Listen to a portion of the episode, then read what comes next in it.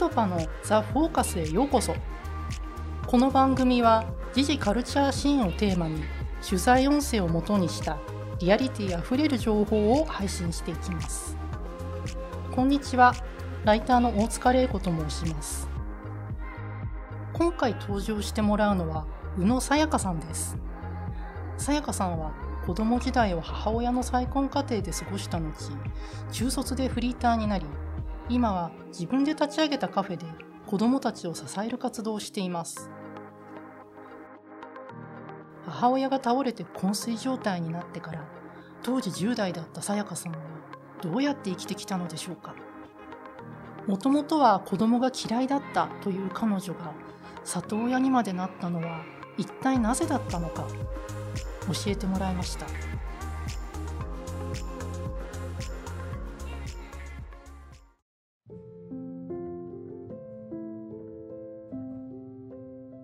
物心がついた頃にはもう父親はいませんでした。離婚の原因を聞いたことはありません。さやかさんには10歳以上年の離れた姉と年子の妹がいます。3人とも母親のもとで暮らしていましたがいつしか男性も一緒に生活するようになりました。保育園に入った頃さやかさんは母親からこの男性をお父さんと呼ぶように言われます。その頃は、まあ、あの、おっちゃん、おっちゃんって言って、割と懐いてたような記憶はあるんですけど、なんかある日突然に、あの、今日からお父さんって呼べっていう風に言われるようになって、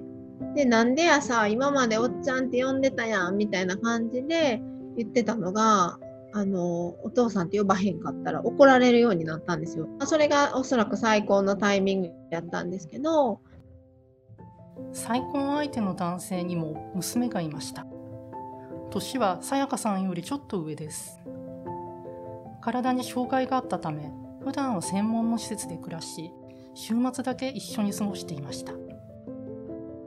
母親と男性はスナックを経営しておりさやかさんは毎晩妹と留守番をしていました。小学校に上がる前夜中に目が覚めて母親がいないことに気づくとさやかさんはいつも一人で店まで歩いていきました。危ないので娘が勝手に外に出ないよう母親が外から鍵をかけるのですがさやかさんは椅子によじ登ったり勝手口から出たりあの手この手を使って店に現れていたといいます。さやかさんの記憶にある限り母親と再婚相手の男性はしょっちゅう喧嘩をしていました。母親が帰ってくる時は、でももうすっごい酔っ払って帰ってくるので、すごい大喧嘩しながら帰ってくるんですね。毎晩ではないけれども、あの、寝てたとしてもこう目が覚める。で、こう家帰ってきてからその喧嘩の続きが始まって、その父親と母親が殴り合いとかをするんですよ。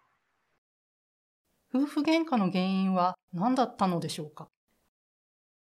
とにかく、あの、まあ、母親のことが、すごい、父親としてはすごく好きすぎて、もう私たちに構うのが気に入らないみたいなことであったりとか、あとはもうすごく酒乱っていうのか、お酒を飲むととにかく人格が変わるみたいなところがあって、家に帰ってくると、もう私ら口を開くだけで怒鳴られるみたいな状況をやったりして、で、あの、自分の娘に対してはそういうことは一切言わなくて、でむしろその障害持ってるからかわいそうやろみたいな、なんかそういうところがすごく強くて。ケイフは自分の娘だけを可愛がり、さやかさんや妹にはよく手を挙げていました。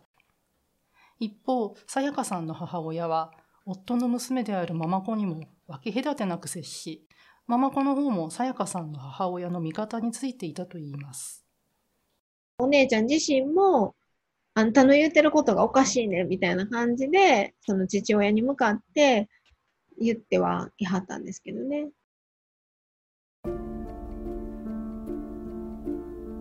警府に応戦するのは主にさやかさんの役割でした。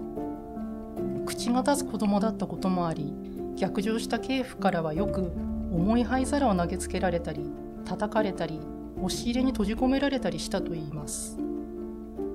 家にはお金もありませんでした。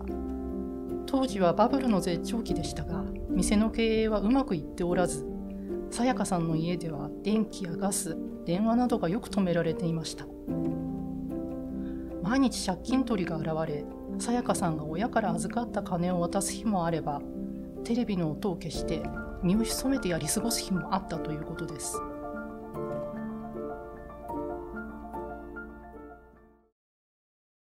中学の途中からさやかさんは学校へ行かなくなり家にもあまり帰らなくなりました。直接のきっかけは引っ越しをして学校が変わり友達がリセットされてしまったことでしたが最も大きな原因は系譜でした。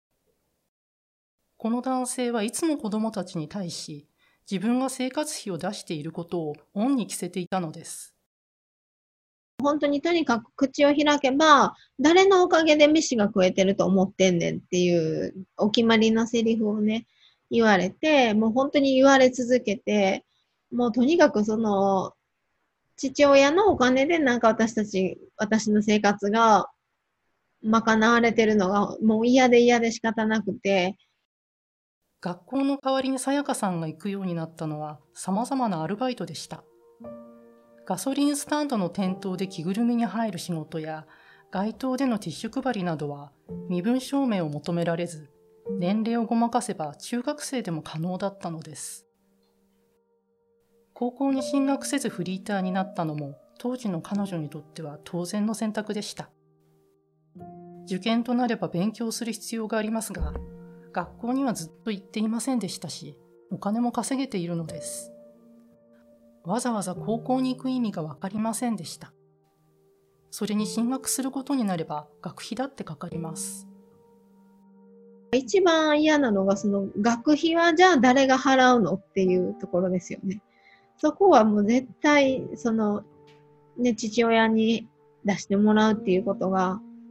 死んでも嫌やったので、もうそもそも受験する気もなくて、はい、あの、受験をしなかったです。その後、さやかさんはアルバイトを転々としていましたが、ある日、母親が倒れてしまいました。さやかさんが17歳の時です。母親はパチンコが好きで昔からよく通っていたのですが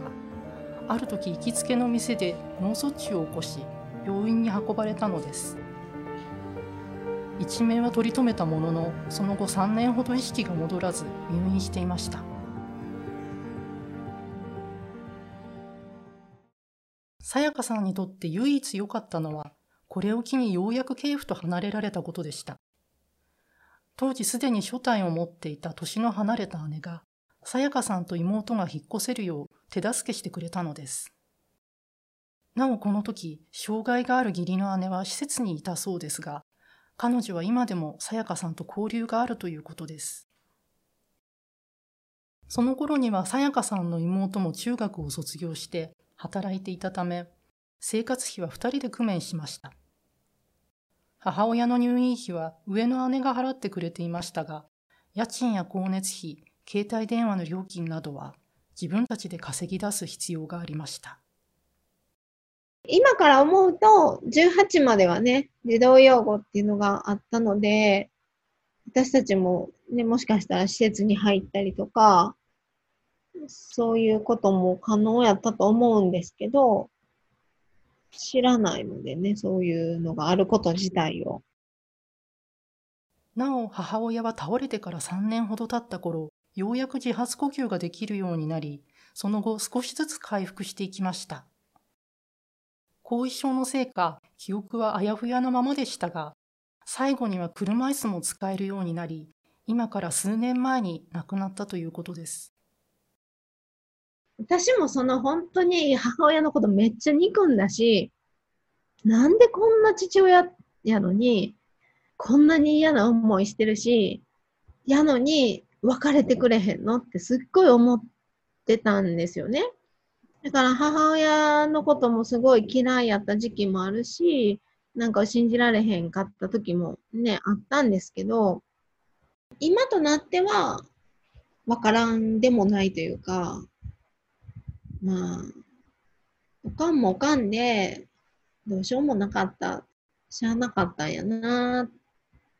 ていう、こう、今では許しの気持ちというか、なんか理解して許すことができるようになったっていう心境です。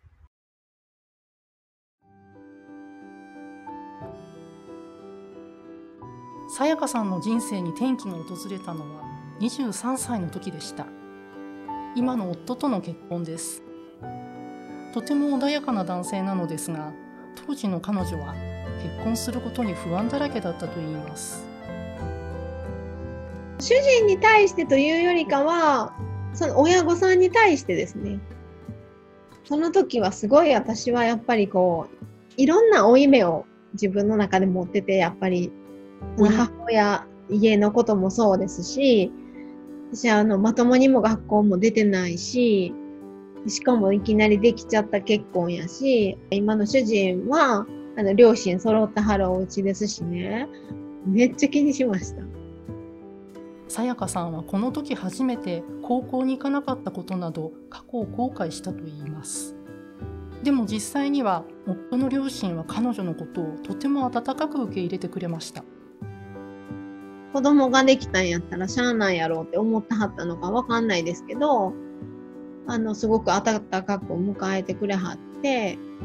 で、その妊娠中もね、いろいろこう、5ヶ月目にはお参りに行ったりとか、あるじゃないですか。なんかそういうのも私には親がいなかったので、いやまあ、いるけど施設に入ってたのでね、そういうことを全部代わりに連れてってくれはったりとかしました。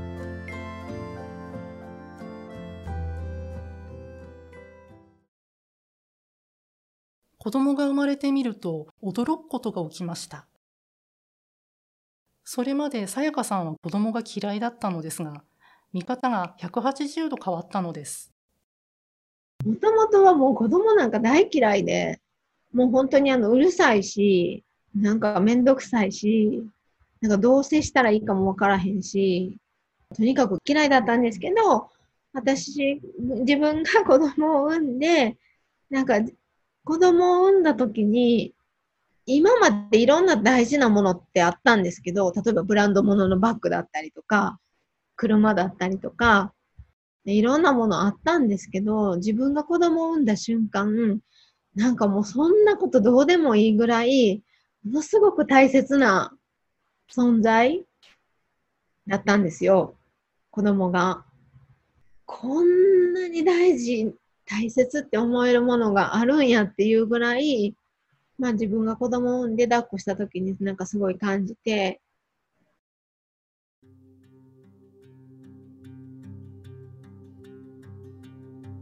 初めてさやかさんが就職をしたのは2人目の子供を産んだ後でした。結婚後さやかさんは一人で勉強をして高校卒業程度認定試験いわゆる公認に合格していたのですがこの頃仲のいいママ友に誘われたことがきっかけで保険の営業の仕事を始めたのです。するともともと向いていたのでしょうか。たちまち成績が伸びていきました。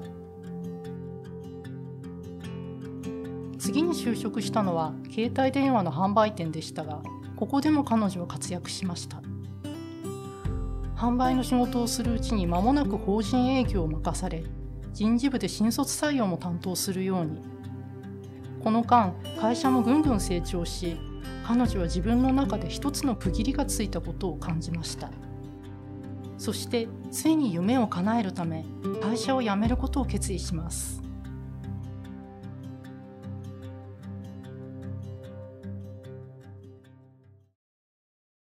さやかさんの夢とは何だったのでしょうか？それは里親になることでした。もともとは子供嫌いだったさやかさんですが、自分の子供が生まれてからは子供がたまらなく大切に感じられるようになり、無力な子供を守りたいという気持ちを抑えきれなくなっていたのです。里親になるという彼女の選択。背景には、さやかさんの子供時代の経験もあったようです。自分が子供を産んだ直後ぐらいからやっぱその虐待のニュースがすごく気になるようになって、まあ、そこに至るまでのね、支援ないのかなっていうので、その時から私は里親になりたかったんですよ。私自身もやっぱりその生まれた環境によってすごく悩んで過ごしてたっていうのもあったからかもしれないです。そういう過酷な状況で過ごさざるを得ない子供って絶対めっちゃいるんやろうなと思うと抜け出せるようにしてあげたいっていうのがすごい思いましたね。また、さやかさん自身も子育てをする中で、子供だけでなく親への支援も重要だと強く実感していたことも、里子を迎えるという選択に影響したようです。やっぱり子育てってすごいしんどいじゃないですか。なんか泣き止まへんし、夜中も寝れへんし、で、ましてや私はその頼る母親がいなかったので、あの、まあ、主人のね、お母さんに手伝ってもらったりはしたけど、好きかって自分の親に言うみたいにはやっぱり言えへんし、なんかそういう中でその、私自身、ものすごくしんどかったので、なんか、虐待に走ってしまう親の気持ちも、ものすごくわかるし、でも、誰もみんな殺すために子供を産むお母さんいいヒント思うんですよ。あんな痛い思いしてね、産んでるのに、結果として、きっと誰にも助けてって言えなくて、その結果、そういう虐待だったりとか、まあなんかいろんなね、悲しい事件につながってるんやろうなって思うと、そこに行くまでになんかできることってな、なかったんかなと思って、すごいずっと考えてたんですよ。会社を退職すると、早速さやかさんは里親になるための研修を受け終え、委託を待ちます。実際に子供がやってきたのはその約2年後で、今もその子を預かり育てているということです。里親になる人の中には、自分の子供が欲しかったのに恵まれず、本当は養子縁組をしたいんだけれど、年齢的にやむを得ず里親を選ぶ人もいます。すると、里子が実の親と交流するのを嫌がる人もいるのですが、さやかさんは違いました。彼女は子供が欲しくて里親になったわけではありませんでした。そもそも私はあの別に子供が欲しいわけでもないし、その子の可能性を広げてあげられたらいいなと思っているのと、あとやっぱりその里子に出さなきゃいけない家庭って何かしら大きな課題を抱えてる家庭だと思うんですよ。私は今その里子ちゃんに自分のお母さんのことももちろん忘れてもらったら困るのでね。すごくお母さんの話もするし、で、時々お母さんに面会もね、来てもらって、私も一緒に会うんですけど、そうすることが多分、その里子、その子にとっては一番いいことじゃないかなと思っているので、子供にもその親にも寄り添うさやかさんのような人は今の社会ではまだちょっと珍しいでしょうか？支えが必要な子供の立場と支えが必要な親の立場を両方経験しているさやかさんだから可能なことなのかもしれません。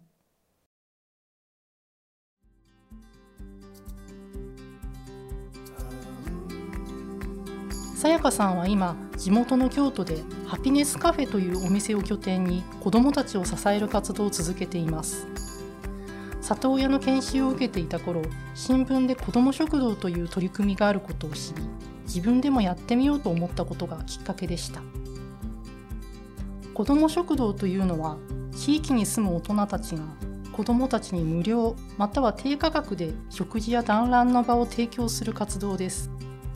子どもたちにとっては親でも学校の先生でもない大人たちと関われる貴重な場になっていますさやかさんはまず新聞に出た支援団体に見学に行って子ども食堂の情報を集めましたそしてママ友や勤務先で知り合った学生さんたちに声をかけて手伝ってくれる人を確保し助成金を調べてお金を調達しついに自宅で子ども食堂を始めたのでした。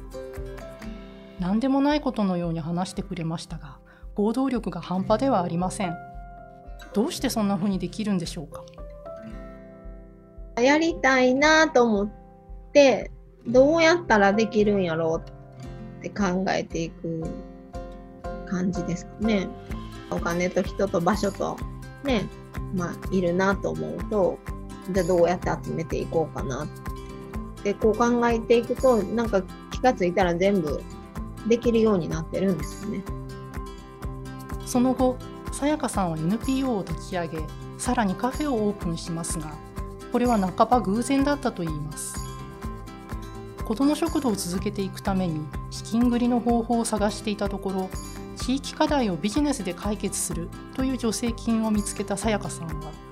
高齢者の居場所カフェ兼子ども食堂をやろうと思いつきますカフェの売り上げを子ども食堂の運営費に回すというアイデアですそれでちょっと申請書書いたら通ったのでであとねなんかあのお金もね貸してくれるっていう人が現れて無利子で貸してくれるって言うんだったらもうそれ借りなきゃしゃあないじゃないですか。で物件も見つかっちゃってちょうどいいのがこれはやれっていうことだなと思ってあの始めたっていう。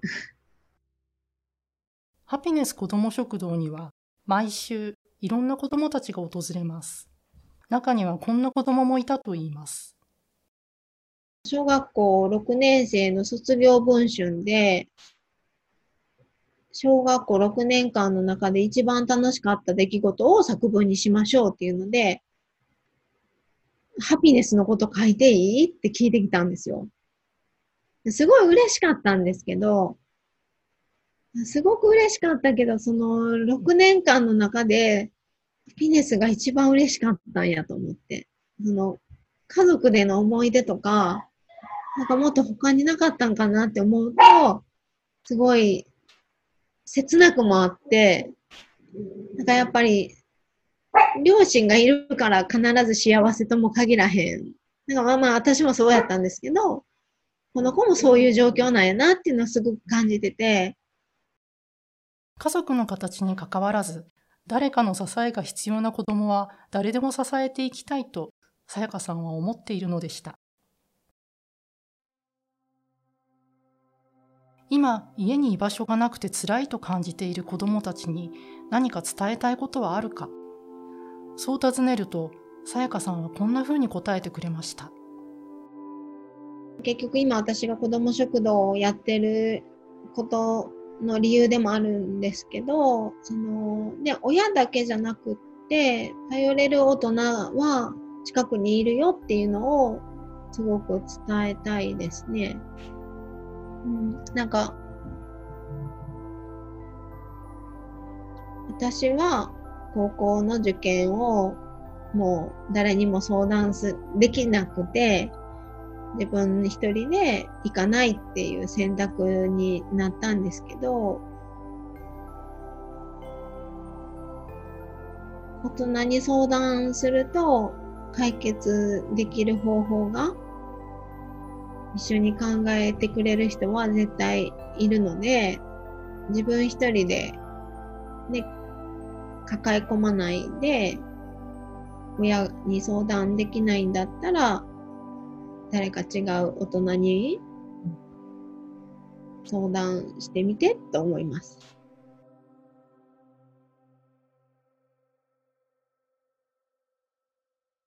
一人で悩んだり追い詰められたりする子供を一人でも減らせるように。そんな願いを抱きながら、さやかさんはこれからも里親として、子ども食堂の運営者として、できることを探し続けていくのでしょう。